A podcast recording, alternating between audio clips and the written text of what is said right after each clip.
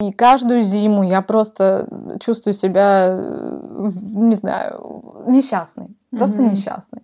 И каждый день говорю себе, я должна сквозь это как-то прорваться, я должна дальше с этим как-то жить. Вот. А оказалось, что не обязательно было это делать.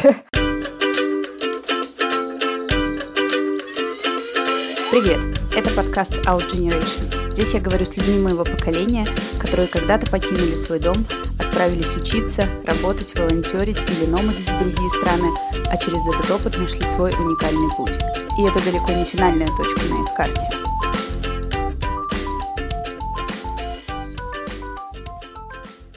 Привет, друзья! А, выпуск, который вы услышите сегодня, я записала еще в доковидные времена с фотографом и иллюстратором Лерой Жуковой, которая благодаря тому самому ковиду уже около года живет на Бали. Сейчас она занимается больше иллюстрацией, моделит для различных э, локальных балийских брендов. Но до того, как наступил карантин, Лера почти всю свою профессиональную жизнь посвятила фотографии. И делала она это постоянно перемещаясь между agir Россией, Европой. В сегодняшнем эпизоде вы узнаете, как Лера стала путешествующим фотографом, который постоянно меняет локации, как ей удается находить съемки и организовывать жизнь в постоянно новых местах. А в конце выпуска Лера поделится лайфхаками о том, как творческому человеку продвигать свое творчество через Инстаграм. Ну и, конечно, будет много разговоров о тепле и Азии, которой нам сейчас так не хватает. Так что я желаю вам хорошего прослушивания прослушивания. Ну и не забывайте поддерживать подкаст подписками, лайками и отзывами, которые вы можете оставить прямо сейчас, чтобы не забыть после прослушивания. Пока-пока. О боже, сколько сообщений. Значит, никто не пишет, а потом, когда... Да, так всегда. Самый ответственный момент. Так, еще одна попытка. Давай, Лера, расскажи уже наконец-то, откуда ты? Как ты пришла к фотографии и где это произошло? Сейчас все-все-все расскажу. А, я родилась в Казахстане, а, выросла в Новосибирске, там я закончила школу. После этого я переехала в Москву и училась здесь полгода на, на удивление, на юридическом факультете в РУДН. А, но параллельно, на самом деле, я ждала поступления в Австралии, потому что туда я подала документы. А, в колледже Австралии, и затем я переехала в Сидней, отучилась там в колледже, потом я училась в университете в Мельбурне на кинооператора, ну, точнее, на киношника, но как бы специализация у меня была кинорежиссура и операторское искусство. Ну, вот, когда я была на там, третьем курсе, у нас была возможность выбирать дополнительные предметы, то есть помимо своей собственной специализации можно было выбрать какие-то, ну, любые сколько-то классов, и я выбрала какие-то вещи, которые, ну, мне были, во-первых, интересны и смежные вообще с тем, чем я занималась в универе это было там дизайн, рисунок, э, фотография, ну и вот, вот такие вот смежные, можно сказать, вещи, творческие какие-то, потому что мне показалось, что это ну, будет довольно полезно в дальнейшем. Ну, собственно, там же я начала встречаться с фотографом, помогала ему заниматься ретушью, готовить съемки. И ну, после этого, собственно, как-то, когда я закончила э, учебу в Австралии, я вернулась в Россию, и у меня был, была пара неудачных опытов, попытки как-то зазнакомиться с местными а, киношниками. Ну и как-то у нас не сошелся, не сошлись мы с ними в подходе. В Австралии, ну, по крайней мере, мне так показалось, в Австралии как-то все было заточено на работу команды и на то, что каждый вкладывает, а, ну, как бы делает что-то свое. Если ты а, режиссер фотографии, то ты занимаешься этим, и ты всегда можешь помочь режиссеру, и вы всегда обсуждаете вместе концепции. Вот. В России все гораздо более авторитарно со стороны режиссера. Вот, и мы как-то, я, я, я пыталась быть оператором, и пыталась какие-то свои идеи предлагать, и ну, вот у нас как-то ну, не сложилось. Вот, и поэтому я вернулась к фотографии, которой я нач, начала заниматься еще в Австралии. И вот как-то пошло, пошло, поехало. После этого я стала этим заниматься и съемками видео уже, ну, в принципе, не занималась. То есть э, ты от э, операторства, от операторского искусства перешла к фотографии? Угу, да. Ага.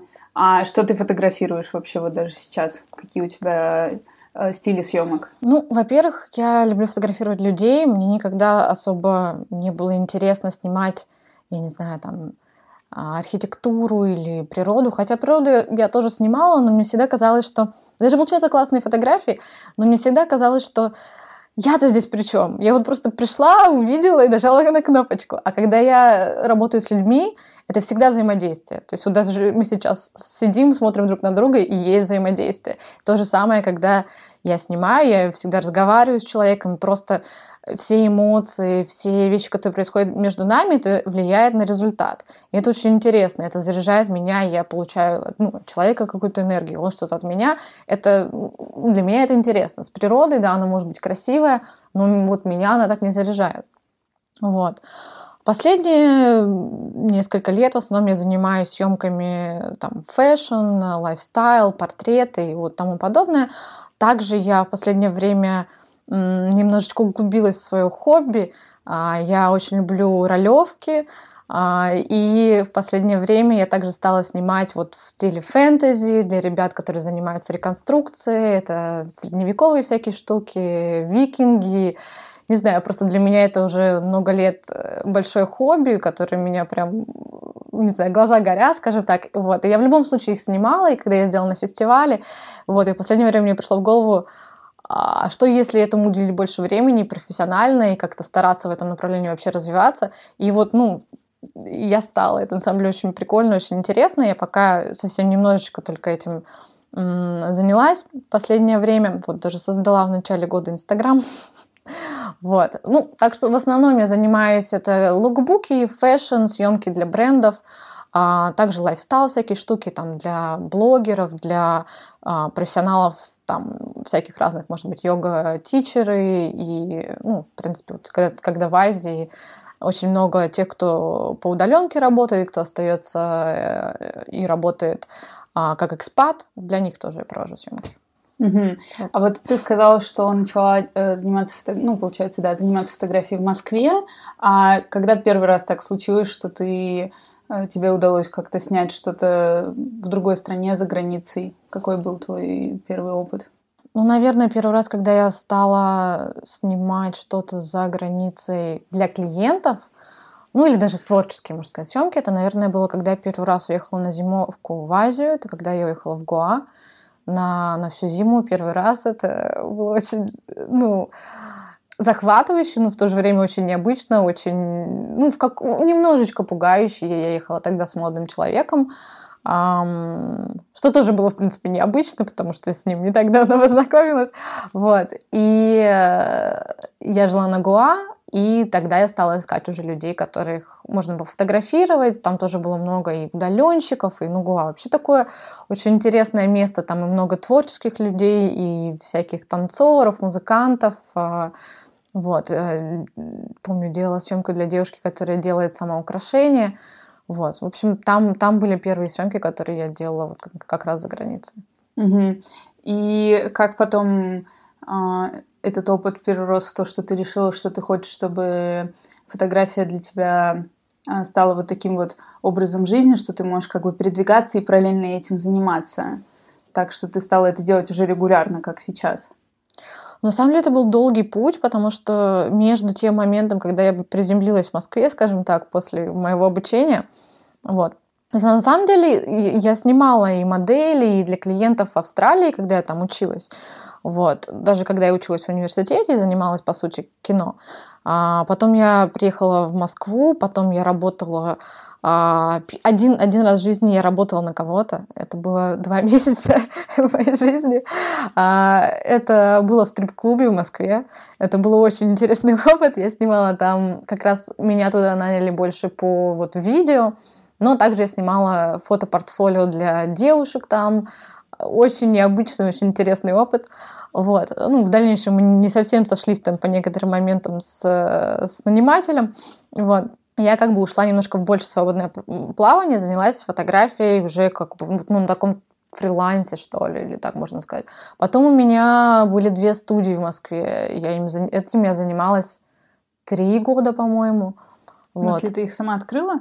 а, я, а, я перекупила студии, которые были, и сделала в них ремонт, сделала там ребрендинг, сделала наняла как бы новых администраторов, стала заниматься рекламой и так далее. Ну, то есть я, по сути, взяла и перекупила помещение, mm. оборудование, ну, то есть люди, которые не хотели этим уже больше заниматься, вот, и вот этим я занималась три или четыре года, я, честно говоря, уже, уже даже не помню, мне кажется, это было так давно, хотя, если подумать, это вот как раз было перед тем, как я стала ездить э, регулярно на зимовки, вот, так что я там еще 3, 3 или 4 года занималась вот бизнесом в Москве, занималась фотостудиями, сама снимала. Ну, конечно, когда ты занимаешься бизнесом, ты не так много занимаешься, собственно, вот каким-то творчеством. Да. Вот, но этим я тоже занималась.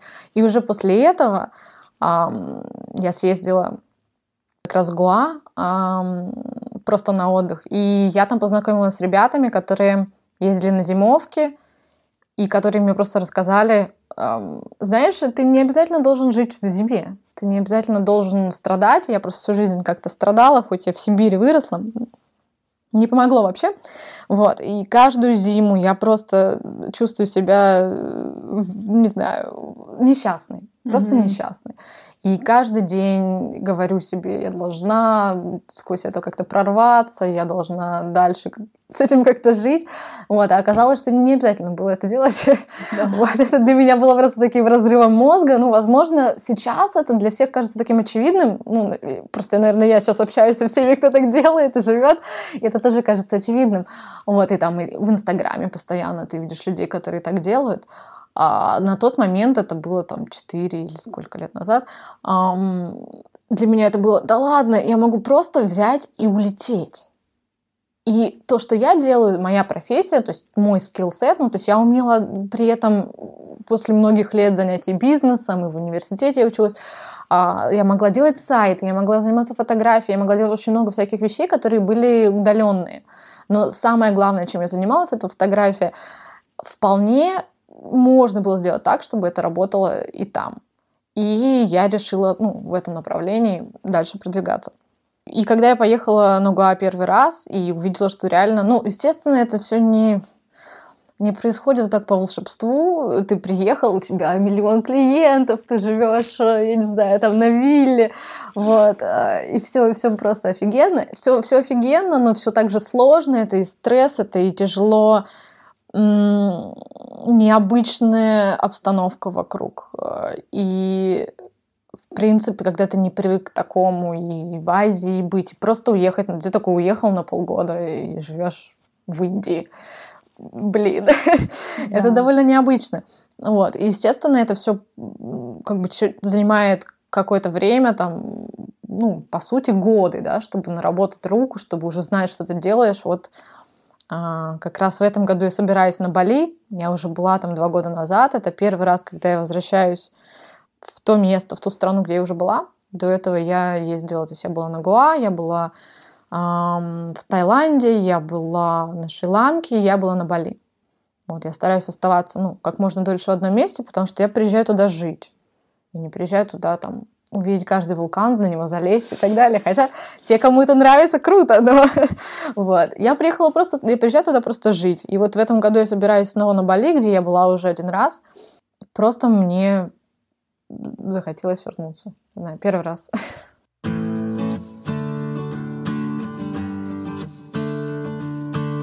вот э, когда ты рассказывала про студии, которыми ты занималась, и потом ты решила все-таки уезжать э, на зимовке и жить там, э, ты в итоге оставила, получается, это, это, эту деятельность?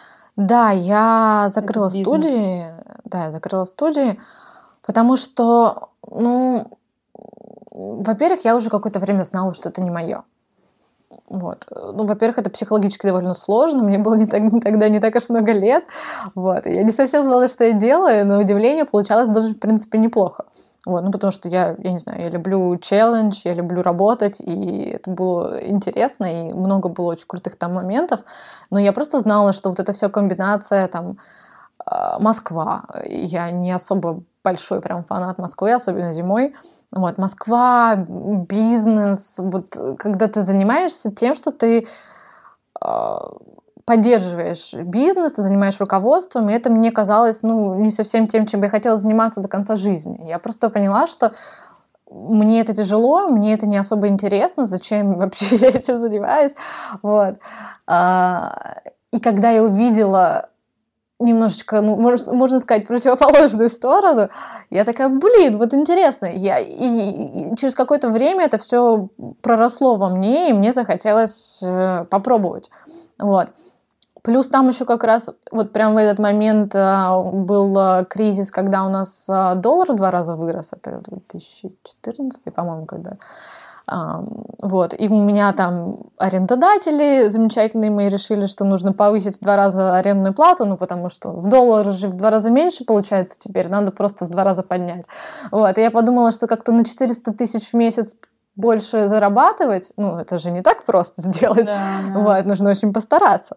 Вот. Э, ты начнешь даже, если зарабатывать на 400 тысяч больше, и просто будешь их отдавать какому-то дяденьке, который живет в Великобритании, вот, потом, ну, у него есть вот помещение, и мне это показалось так несправедливо, и это все вместе как-то наложилось, э, поэтому я просто закрыла и решила, все, короче, я, я уезжаю.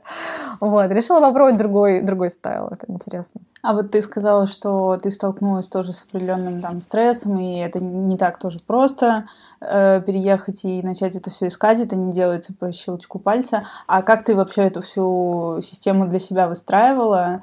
А, ну да, то есть как вообще ты все это так в итоге устроила, что теперь это для тебя нормальный лайфстайл? Слушай, я как-то... Это само так получилось. На самом деле я нифига не выстраивала, я просто делала все подряд. Э, половина была в панике, и, и э, на самом деле это очень сложно. Очень помогает иметь план, но нужно понимать, что он, скорее всего, ничего общего не будет иметь с тем, что будет происходить. Вот. Я просто, я просто что-то хотела, и э, среди вот этого моря сомнений, в котором плаваю, плаваю я, по крайней мере, я думаю, что многие другие люди тоже, вот, э, меня как-то это, ну, не знаю, поддерживало, что ли, привлекало, и я просто начинала делать что-то, и, и постепенно это начинало работать. На самом деле я делала миллиард ошибок, я делала в панике, металась туда-сюда и не понимала, зачем я это делаю, стоит ли этим заниматься. Еще даже там год назад я задавала себе этот вопрос. Даже, даже полгода назад у меня было там очень много каких-то вопросов к себе. А, вот. Поэтому это абсолютно нормально. И это, кстати, очень хорошо слышать, когда кто-то тебе говорит, что это абсолютно нормально. Потому что я всегда себе представляла, что все такие вот он встал с утра, и у него план там десятилетка, а вот, и он, знает, и он знает, что делать. Я нифига не знала, я до сих пор не очень знаю, но вот какое-то время назад я там села, сделала бизнес-план, потому что в тот момент мне просто хотелось это сделать, чтобы иметь что-то в голове. Да, я, я серьезный взрослый человек, я себе написала бизнес-план, теперь я буду по нему двигаться. Это правда помогает. Так что можно и то, и то попробовать. То есть и, и хаос, и порядок, и вот как-то в комбинации. Mm-hmm.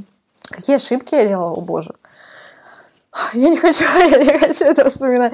Это ну, как, вкратце. Не, не то, что не хочу это вспоминать, просто на самом деле ну, это просто много мелких всяких вещей. У меня очень про большие проблемы с мотивацией. Очень много, когда... Особенно в базе. Особ... Ну, да. когда... все-таки. Когда а, очень много бывает идей, но ты их, допустим, не записываешь, а, а потом они пропадают куда-то, и все, и ты бьешься головой о стену.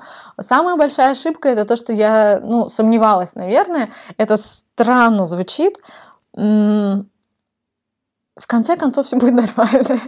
так или иначе, даже если то, что ты делаешь сейчас, ну, не прокатит, будет что-то другое, чем ты будешь заниматься, и оно совершенно точно, ну, если ты занимаешься собой, там, самосовершенствованием и всеми теми вещами, которые, вроде как по умолчанию, можно так сказать, да, um, если ты что-то делаешь, это самое главное, просто делай хоть что-нибудь, даже если тебе сложно, даже если ты устал, даже если ты ненавидишь себя, даже если ты думаешь, что ты делаешь ровно то, что ты не должен, даже если ты думаешь, что нужно все бросить. Ну, э, может быть, это банально, но нужно просто продолжать делать. И, возможно, то, что ты делаешь сейчас, это полная фигня, и через там несколько лет ты будешь, блин, зачем я вообще этим занимался? Вот. Но в конце концов тебя, по сути, это приведет к тому, что тебе нравится, то, что тебе, ну, как сейчас часто говорят, отзывается в тебе Вот. И самая большая моя ошибка, которая, ну, я не могу сказать, что я ее решила, я все равно продолжаю а, а, от, от времени ко времени так делать, от случая к случаю, это сомнение. И вот эта трата энергии на то, чтобы сидеть и представлять, а что если? А вот если бы я раньше сделал вот по-другому? Или а что если вот это случится? Вот это самое ужасное, просто потому что он съедает всю твою энергию, съедает твой мозг, вместо того, чтобы заниматься какими-то раздумьями о том, как можно сделать классно, ты занимаешься вот спекуляцией и, и начинаешь есть себя. Вот это самое трудное, тяжелое. Вот. Ну, я, я стараюсь работать над этим, и я думаю, у меня прям есть стойкое ощущение, что за эти несколько лет, особенно которые я провела э, в зимовках в Азии, в путешествиях по миру в остальное время, у меня получилось очень качественно поработать над собой, и в том числе вот над, над, над, этой, над этой большой ошибкой.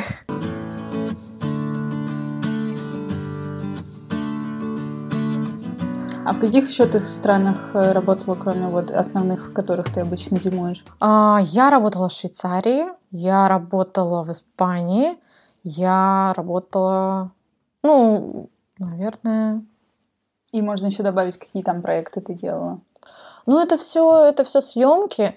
А, ну, например, последнего проекта, если можно так назвать, это я занималась. Это был творческий проект. А, вот, это было в Португалии.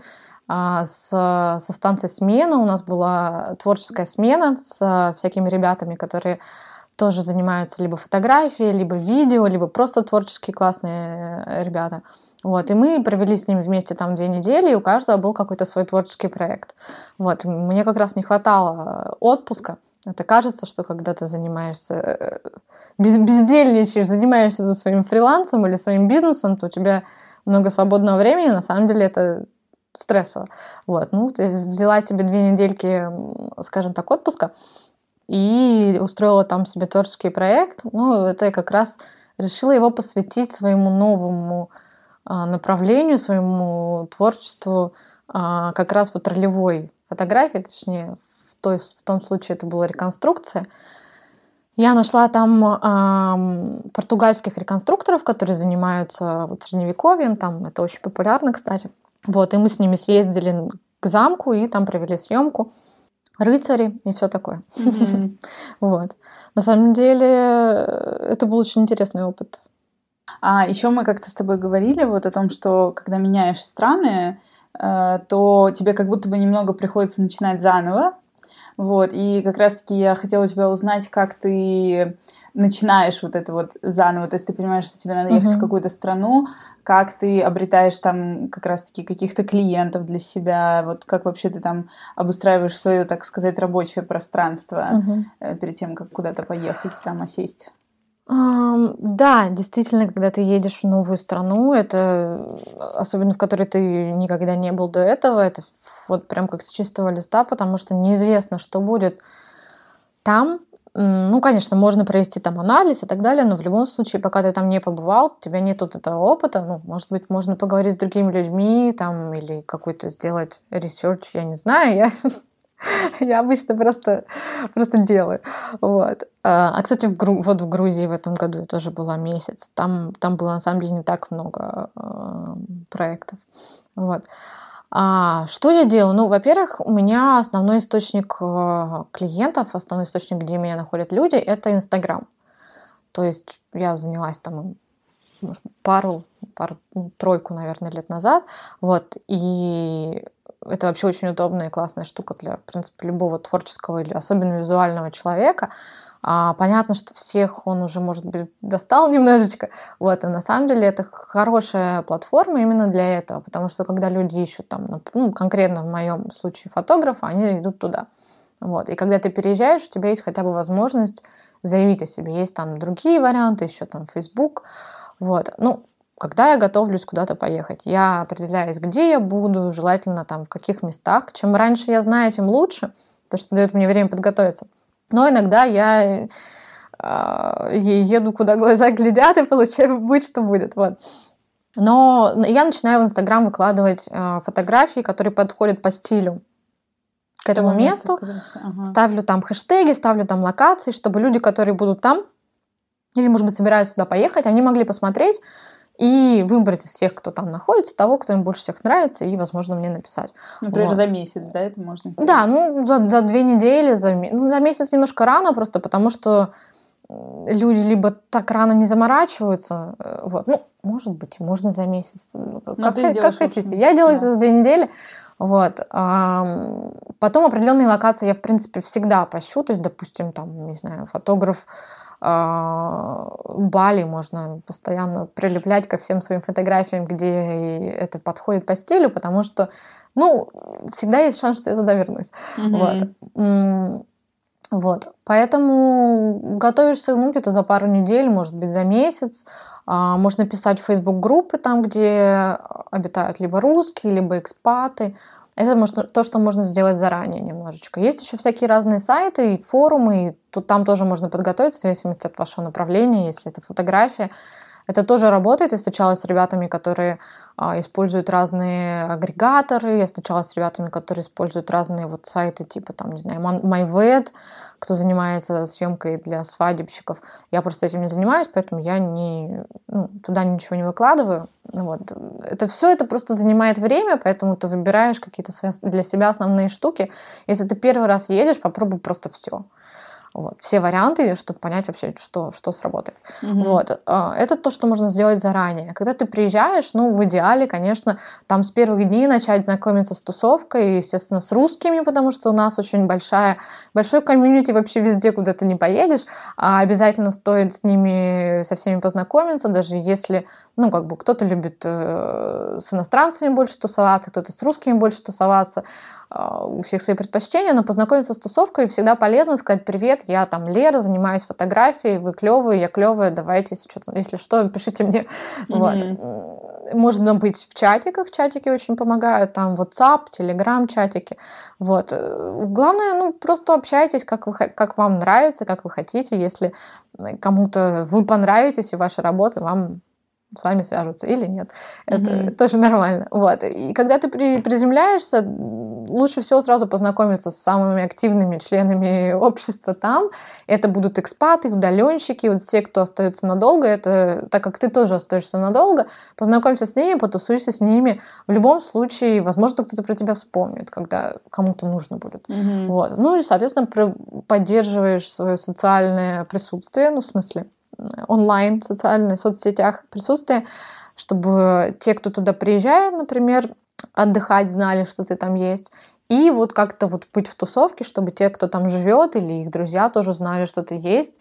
В конце концов, личное э, знакомство, личное общение это лучше всего работает.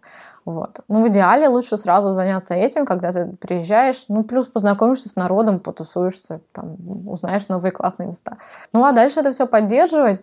А из полезного, ну, можно попутешествовать, допустим, вот в пределах локации, там, не знаю, Бали или Шри-Ланка, например, ну, там есть много мест, где можно побывать в разных точках, вот, и не нужно бояться, если ты все время снимаешь там Велигами на Шри-Ланке, например, Ничего страшного, если ты возьмешь там скутер или возьмешь тук-тук и поедешь, выполнишь там или заказ, или какую-нибудь творческую съемку немножко подальше, это тоже интересно.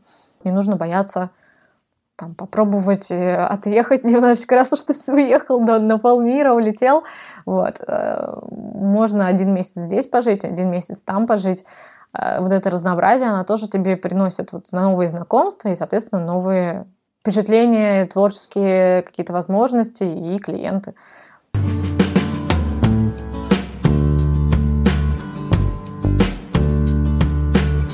Когда приезжаешь, стараешься особенно знакомиться с русскоязычными какими-то комьюнити, потому что их там много. А при этом в инстаграме ты всегда пишешь тексты на английском. Это неправда. Ну, у тебя в основном, мне кажется, даже самые заглавные, они у тебя были на рус... Ой, тьфу, на английском языке. Получается, это тоже такой для тебя способ привлечения разной аудитории, не только из России, но и из, из европейских стран, например? Да, конечно, я работаю не только с русскими, я работаю с э, всеми англоговорящими, потому что, ну, во-первых, это большой рынок, вот, во-вторых, я как-то, можно сказать, не выросла, конечно, в Австралии, но там с 17 лет до 23 я провела там. Для меня это, в принципе, очень близкая а, по духу как бы более такое европейское, что ли, мышление. Поэтому я спокойно, ну, я много переезжала, опять же, поэтому как бы помимо русского комьюнити я всегда более чем рада общаться с англоговорящими людьми, и это делать нужно, я считаю, когда ты ездишь в другие страны. Если вы не знаете английского, учите. Вот, это супер-супер-супер важно, потому что приехать и сидеть, да, русское комьюнити, это круто, но сидеть в нем и играть э, там в мафию каждый вечер и говорить на русском, и тусоваться с одними и теми же людьми, ну, можно так, конечно, но вы просто теряете огромное количество людей из разных стран, которых, для которых тоже может быть английский вторым языком, которые тоже делают крутые проекты, которые хотят познакомиться с интересными людьми, которые могут быть вашими клиентами, или вы можете быть их клиентами вот это вот огромный пласт вот этого англоязычного, это, ну, как бы весь остальной мир, по сути. Mm-hmm. Упускать этого нельзя просто потому, что это очень интересно. Вот, неизвестно, что вы сможете вообще встретить. И, ну, а по поводу текстов в Инстаграме, ну, в моем личном, да, я в основном писала на английском. Не знаю, как-то мне почему-то проще писать на, на английском, вот, не знаю. Плюс на русском в Инстаграме такая история, что очень, очень умные, полезные, долгие тексты. Я, особенно когда начинала Инстаграм, не готова была писать такое, поэтому мне было проще написать одно предложение на английском, приложить красивую картинку, там это популярнее. Вот, а сейчас, ну да, в любом случае, я, конечно, хочу привлечь англоговорящих, это очень здорово с ними работать. Но сейчас я пишу всегда на двух языках. Вот даже в личном сейчас стала писать тоже на русском. Ну, просто сначала на английском, потом на русском, потому что англоговорящие очень редко читают. Вот. Поэтому если я напишу сначала на русском, они точно не будут открывать. Поэтому если там написано, что типа, ну, русский внизу, русский выше, вероятно, что не долистают и прочитают там дальше на русском, потому что ему интересно читающая нация, не знаю. Mm, вот. Интересная, кстати, фишка, я не знала, да. что есть такая особенность. Мне еще было интересно у тебя узнать. А, вот ты, получается, у тебя опыт работы в разных э, там культурных там странах, там Россия, Азия, Европа, и при этом еще и с разными национальностями. Вот ты чувствуешь какую-то разницу в, именно в работе с вот такими вот разными людьми, пластами культурными. Это как-то отображается на том, как ты работаешь? Мне нравится, как ты улыбаешься сейчас хитро.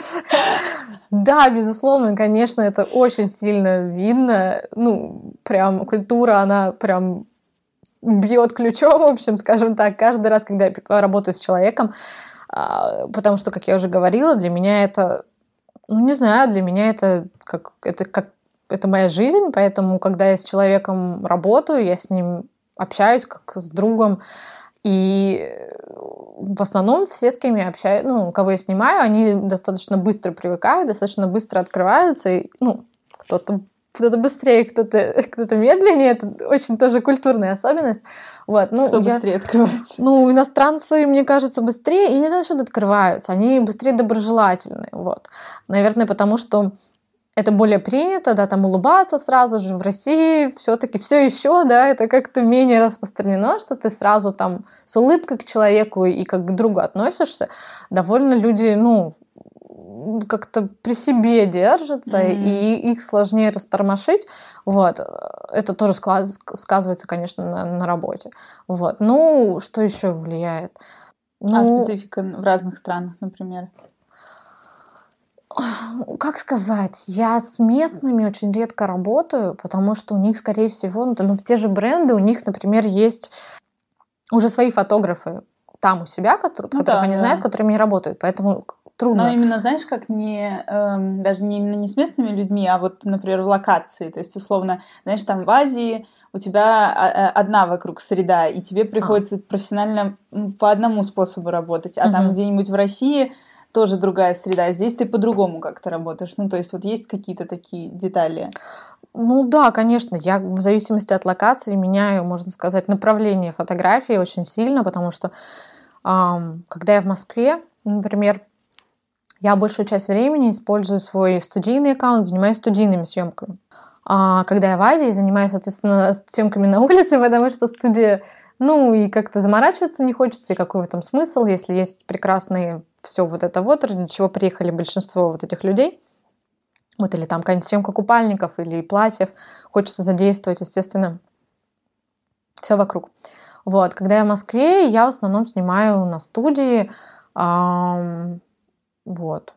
Ну и, соответственно, это влияет на тех клиентов, которые у меня есть. То есть, когда я в Москве, это уже, допустим, не, не туристы, да, а как бы другие люди, да, и у них, соответственно, другие запросы и другой вообще к ним подход, и там сразу визажист, там стилист, ты набираешь большую команду, идешь в студию, снимаешь.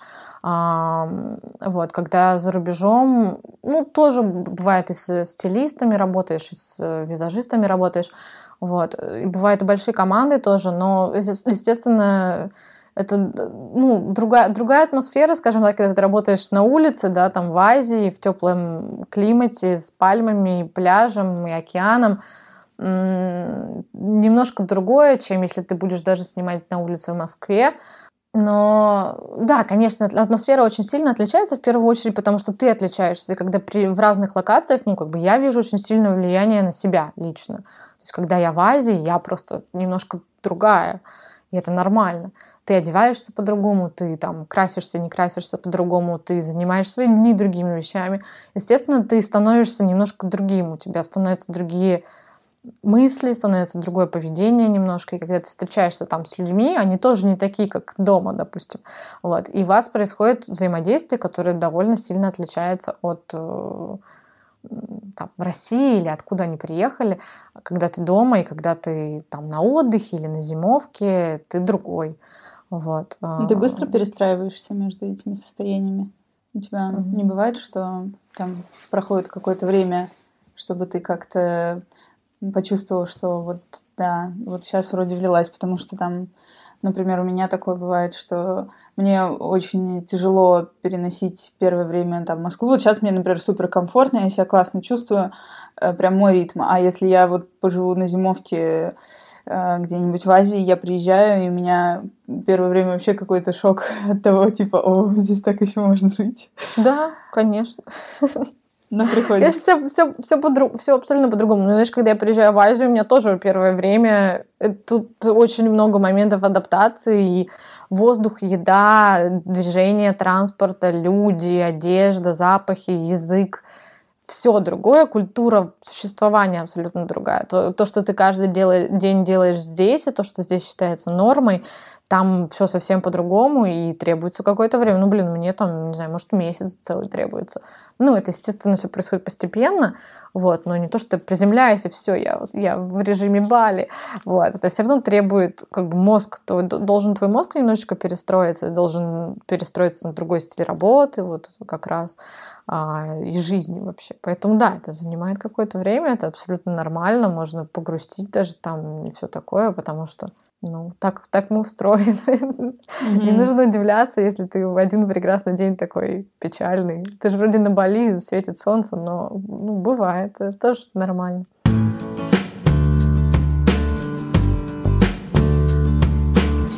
Кажется, что когда ты постоянно передвигаешься, у тебя, ну вот на это очень тоже много ресурсов уходит, ну то есть даже э, быт как-то распределить, это тоже не, не за, не всегда это сделаешь там за неделю, за две, это может проходить какое-то время. Как в таком ритме при этом находить, например, время для именно какого-то обучения, развития в своей сфере? Ну то есть ты вот, например, что-то делаешь, для того, чтобы... Как, короче, ты развиваешь себя профессионально, при этом находясь вот в таком вот рабочем передвижническом ритме? Ну, в работе я, честно говоря, просто, просто развиваюсь, делая это. Сделай, попробуй, берешь какой-то другой проект того, что ты не делал раньше, но это в основном происходит как-то само по себе. То есть сегодня ты снимаешь там купальники, а завтра ты можешь снимать то, что ты никогда до этого не снимал, там какой-нибудь социальный проект или еще что-нибудь. Вот. Самое, ну, по-моему, это весьма круто, пробовать делать то, что ты раньше не делал, и в процессе этого обучаться. Это, конечно, страшно, капец, но mm-hmm. ну, как то берешь и, блин, делаешь. просто в, в, в ужасе. Вот. А потом что-то получается, это интересно. А потом такой, я уже это делал, оказывается. Все, я уже, у меня уже есть опыт. Ну, вы берешь и выкраиваешь для этого время. На самом деле очень сложно, когда ты перемещаешься много. Быт это действительно занимает просто какое-то нереальное количество времени, поэтому я стараюсь очень много не перемещаться. Вот, ну или там, допустим, месяц побыть в одном месте, а потом, если хочется в разные места поездить, там взять и по несколько дней в одном месте, ну такой же коротенький промежуток. Там уже можно жить в каком-нибудь гестхаусе, где не нужно слишком думать много, там, пойти за продуктами, там, все такое. Вот. И это немножко помогает. Но на самом деле это действительно очень трудно и хаотично. Иногда мне кажется, блин, все, надо уже успокоиться. Было бы круто а сесть на полгода и вообще не двигаться, в принципе, это вариант, ну, в каких-то странах Азии. Не везде так можно, есть, есть разные варианты, но обычно там на 2-3 месяца можно почти везде зависнуть. Вот, очень советую сделать именно так. Хотя бы на один месяц э, в одном месте. Это поможет не заморачиваться, что да, там переедешь в другой, другой город, опять надо все заново узнавать. Это сложно. А, ну, а по поводу самообучения, саморазвития, ну, во-первых, берешь новые проекты того, что ты не пробовал раньше, даже просто творческое что-то. Можно это самому придумать, а потом кому-нибудь пообещать, и ты уже будешь обязан это сделать, потому что человек на тебя надеется, а ты тут такой Э, ленивый. Вот. Ну, в Азии тоже это сложная тема, потому что ты можешь договориться сто раз, и у тебя ничего, кто-нибудь не придет, упадет с байка там, или луна в каком-нибудь не том доме, и все, у тебя модель не может из дома выйти теперь. А, вот. Сложные всякие разные вещи могут происходить. Тоже, это, это тоже закаляет. Ты понимаешь, что ну, не сложилось, хорошо, значит, в другой раз или по-другому как-нибудь. Вот, ну, берешь, делаешь проекты, а по поводу обучения, ну, берешь и находишь время, вот. Это трудно, но надо сделать. Ставишь будильники, там есть множество разных всяких способов там по мотивации, и это работает так же, как и везде. Вот. Если для тебя это важно, ты находишь время.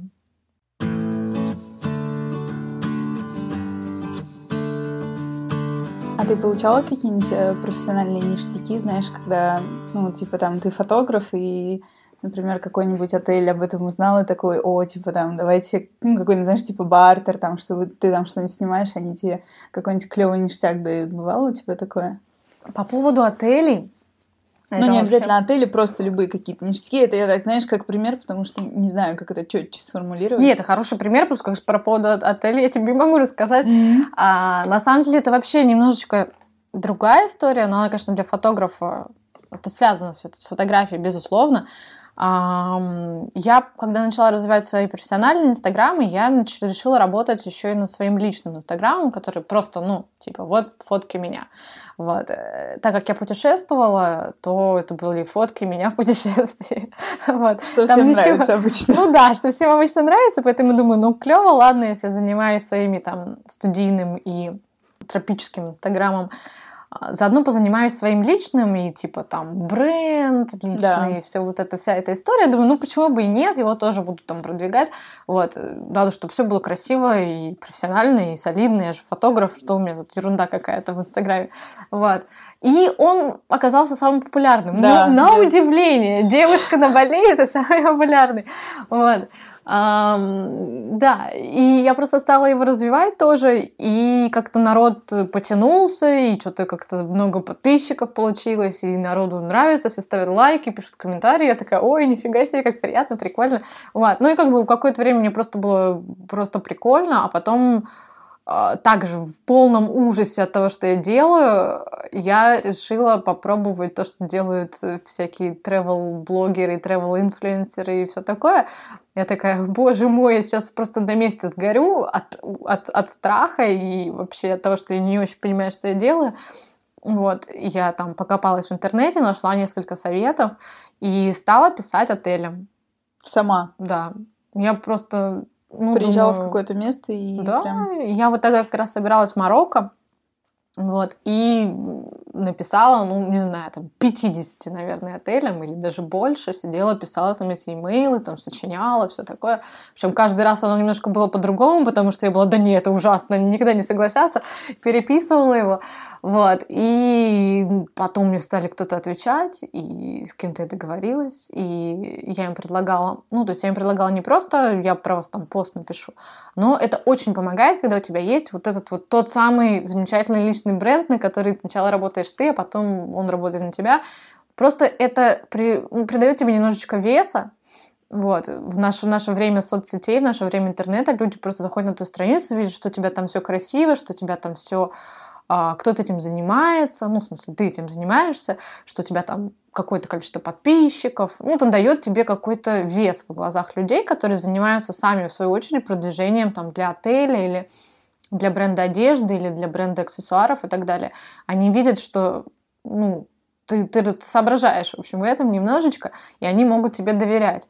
Вот. И я им всегда предлагала как бы фотосъемку, и, а, ну, там, пост сторис э, тоже выложить. Почему бы и нет? Это в любом случае классный материал, я его наснимаю, мне все равно захочется его выложить, mm-hmm. и им приятно. Вот, поэтому я им сама писала, сама им предлагала, и кто-то, ну, с кем-то просто долгие переговоры, которые никуда не приводят.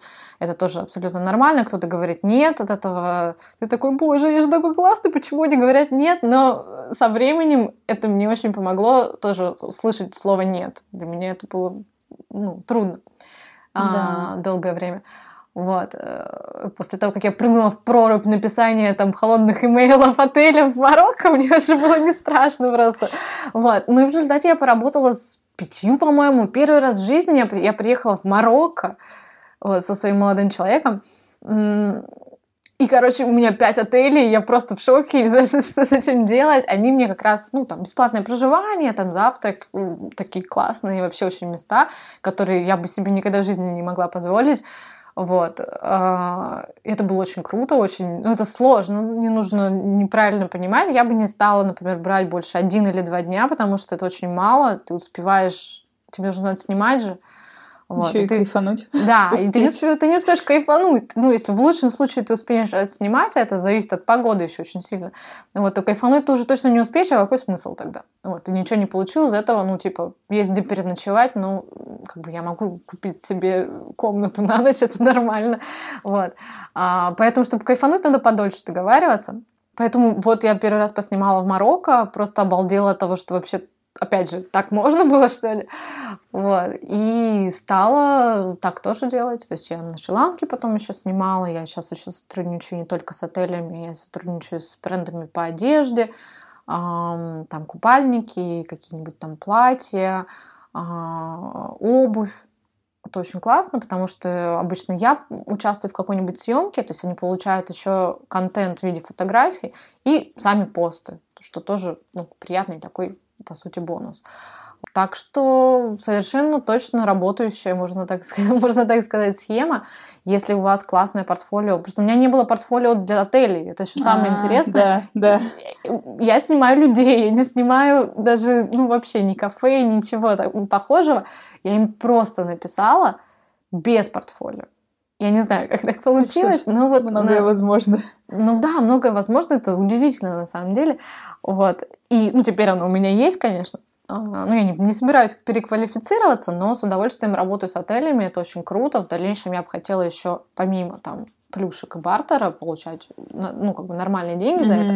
Вот, но мне все равно больше нравится работать с, с людьми, поэтому с отелями можно и там. Ну, Зато уже есть, уже есть багаж. Да, вот. Ну, это интересный опыт, я буду совершенно точно продолжать так делать. Это очень удобно, когда ты хочешь путешествовать. То есть, например, сейчас на Бали я поеду на месяц, я буду снимать там комнату в доме. А потом, когда я, месяц закончится, я, возможно, как бы поезжу по Бали, и если у меня будут забронированы какие-то проекты с отелями, это будет очень классно, потому что ты просто приезжаешь там, несколько дней там живешь, снимаешь для них. Возможно, еще можно договориться со всякими там туры, а, которых ты тоже будешь снимать. Вот, э, тоже вполне себе вариант. Единственное, что, ну, у меня, по крайней мере, не получается зарабатывать этим. Может быть, то, что я не хочу. Mm-hmm. Это очень ключевой момент. Я хотела получить то, что я, собственно, и получила. Я хотела да. получить просто бесплатное проживание, там, завтрак, там, ну, просто, просто кайфануть, скажем так, да. Вот. Если настроиться на то, что я хочу на этом зарабатывать, то вполне можно и зарабатывать. Вот. Так что с отелями, с брендами очень даже все это работает.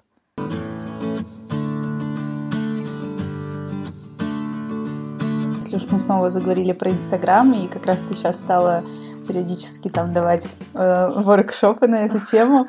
А, вот, например, можешь выделить для какого-нибудь начинающего э, фотографа-путешественника несколько вот э, первых, самых главных, может быть, правил, которые ты считаешь, что вот должны быть у тебя для того, чтобы представить э, свою работу в аккаунте как как какие-то вот вещи, которые, может быть, э, может быть, даже тебе не кажутся очевидными, но ты видишь, что люди часто совершают, совершают какие-то ошибки, когда пытаются себя там показать. Да, я как раз э, рассказывала лекцию на эту тему совсем mm-hmm. недавно на маленьком мире. Ну, я, я думаю, что я ничего нового не скажу, но действительно, как ты говоришь, для меня, может быть, это будет очевидным, а для кого-то это будет э, чем-то новым. Очень часто я вижу, как фотографы, особенно, потому что очень много знакомых фотографов, когда они используют конкретный Инстаграм, они смешивают личный, личный аккаунт с профессиональным аккаунтом, и получается такая, такое немножечко хаотическое безумие на странице, когда ты тут пиво пьешь с друзьями, а здесь у тебя там женщина голая, а у тебя здесь там, не знаю, собака твоя, и вот это все перемешивается, и, ну, возможно, если это ваш стиль, то можно и так, конечно, если там в стиле панка фотографии, а, или просто вам это нравится, делайте то, что вам нравится. Но очень классное правило, с которого стоит прямо начать, заведите себе профессиональный аккаунт. Это очень действенно, это очень, ну, это работает, это просто как иметь свой сайт, это просто профессионально. Если вы хотите это показывать клиентам, то вы должны быть профессиональны, потому что вас не знает человек, если у вас в аккаунте ну, безобразие, то о вас, соответственно, так и думают. Какой бы вы ни были классный фотограф, вот, все равно ну, многих это оттолкнет. Поэтому я бы в первую очередь сделала второй аккаунт. Если вам нравится вести свой личный, если у вас нет аккаунта вообще, заведите просто один. Сделайте его бизнес-аккаунтом сразу же, чтобы вы могли видеть статистику. Ни для чего это больше особо не нужно. Если хотите, можете там покупать рекламу Инстаграма, но для меня это было не очень эффективно. Э, вот. Для вас, может быть, будет. То есть ты вот. раскручивалась не через таргет? Нет, я таргетом только последние несколько месяцев занимаюсь, и что-то получается какая-то ерунда, и ну, я, я пока думаю, что с этим делать, uh-huh. думаю, может, какой-то подход другой, не получается. Может быть, просто потому, что я еще не в Азии, я еще попробую, когда в ну Азию да, приеду. Да. То есть нужно все варианты, тут, тут очень много как бы Надо нюансов таких. Да. да. Вот, поэтому я еще не поставила крест на таргете, но у меня не, не через это. Обо мне узнают через хэштеги. Все ставьте хэштеги, О. где вы находитесь. Смотрите, чтобы они не были огромными. То есть, если вы видите очень большой хэштег, значит, в него выкладывает там тысячу человек в секунду, ну, грубо говоря, да. Вот. Не пользуйтесь ими, потому что вас никто никогда не видит, если у вас там 5 лайков от ваших друзей, ну, пока что, или даже 500 лайков. Это, ну, если вы там не суперзвезда и вас не видно там в самом топе, а вас никогда не узнают. Люди, те, которые будут смотреть недавние, они увидят, ну как бы, если быстро обновляется хэштег, то вас просто не увидят никогда. Старайтесь искать более или менее такого среднего размера хэштеги, не слишком маленькие, не слишком большие. Имейте отдельный аккаунт под ваш под вашу работу, всегда делайте контент-план, чтобы посмотреть, как смотрится лента. Загружаете фотографии, есть много приложений для этого. Mm-hmm в App Store, пожалуйста, смотрите, там выберите, какой вам там больше по душе. Многие из них даже сами публикуют, вам даже делать ничего не нужно. Текст написал там какой-то, хэштеги вставил, время выбрал, и он тебе месяц публикует по плану. Это офигенно, очень круто, советую. Обязательно делайте контент-план, чтобы посмотреть, как это выглядит. Потому что вы визуал, вы фотограф, вы презентуете то, как ну, как бы вы презентуете свое видение, вы презентуете то, как как вы видите мир, как вы видите клиента, скажем так. Да, это же ваш взгляд. Если у вас лента будет... Ну, эта лента должна понравиться клиенту, в общем. Просто делайте, как вам нравится. Главное, просто уделить этому внимание. Там может быть все что угодно. Не обязательно делать, там, я делаю по три фото в ряд, ну, потому что мне просто так удобнее. Вот. И не обязательно совсем так делать, можно делать э, вообще, в принципе, все что угодно. Главное подумать об этом, выложить свои фотографии, посмотреть на это, сказать, блин, классно, мне нравится, как смотрится. И тогда это хорошо. А, напишите хорошее описание, напишите хорошее название, об этом всем просто подумайте. Это вам, опять же, поможет, особенно если вы там не не знаю, не занимаетесь этим супер-супер давно, и у вас нет там какого-то большого крутого бизнеса, а если у вас нет ну, Инстаграма, скорее всего, если вы не ведете его, скорее всего, либо это для, для вас что-то новое, или это просто новое направление какое-то.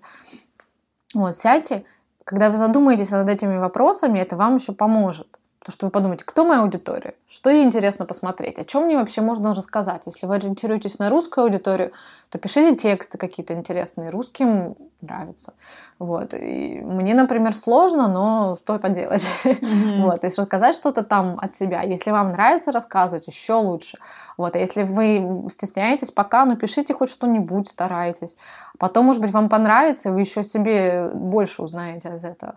Сядьте, проанализируйте, придумайте хорошее название, не просто ваше имя, фамилия, а там, ну, сядьте, подумайте, как вам захотелось бы презентоваться. Вот, опять же, хэштеги тоже будут зависеть от того, что вы снимаете.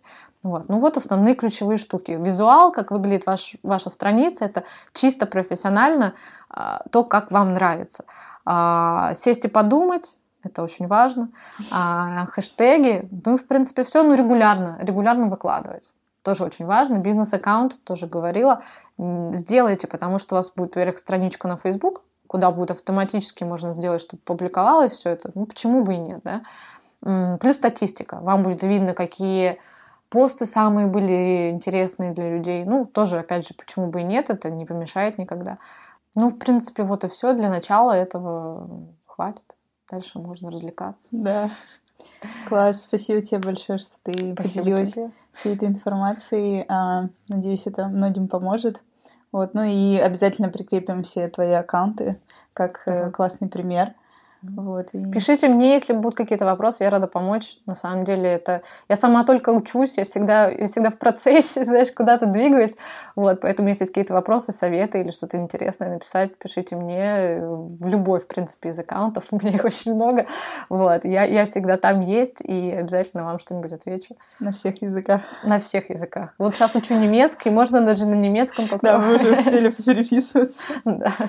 Да, и, конечно, крутой тебе поездки на Бали, продуктивной там работы. Спасибо. Друзья, ссылки на проекты моих героев ищите в описании выпуска. Напоминаю, что ваша главная поддержка — это звездочки, сердечки, подписки подкасту и отзывы в тех приложениях, где вы его слушаете. Хорошей вам недели и пока-пока.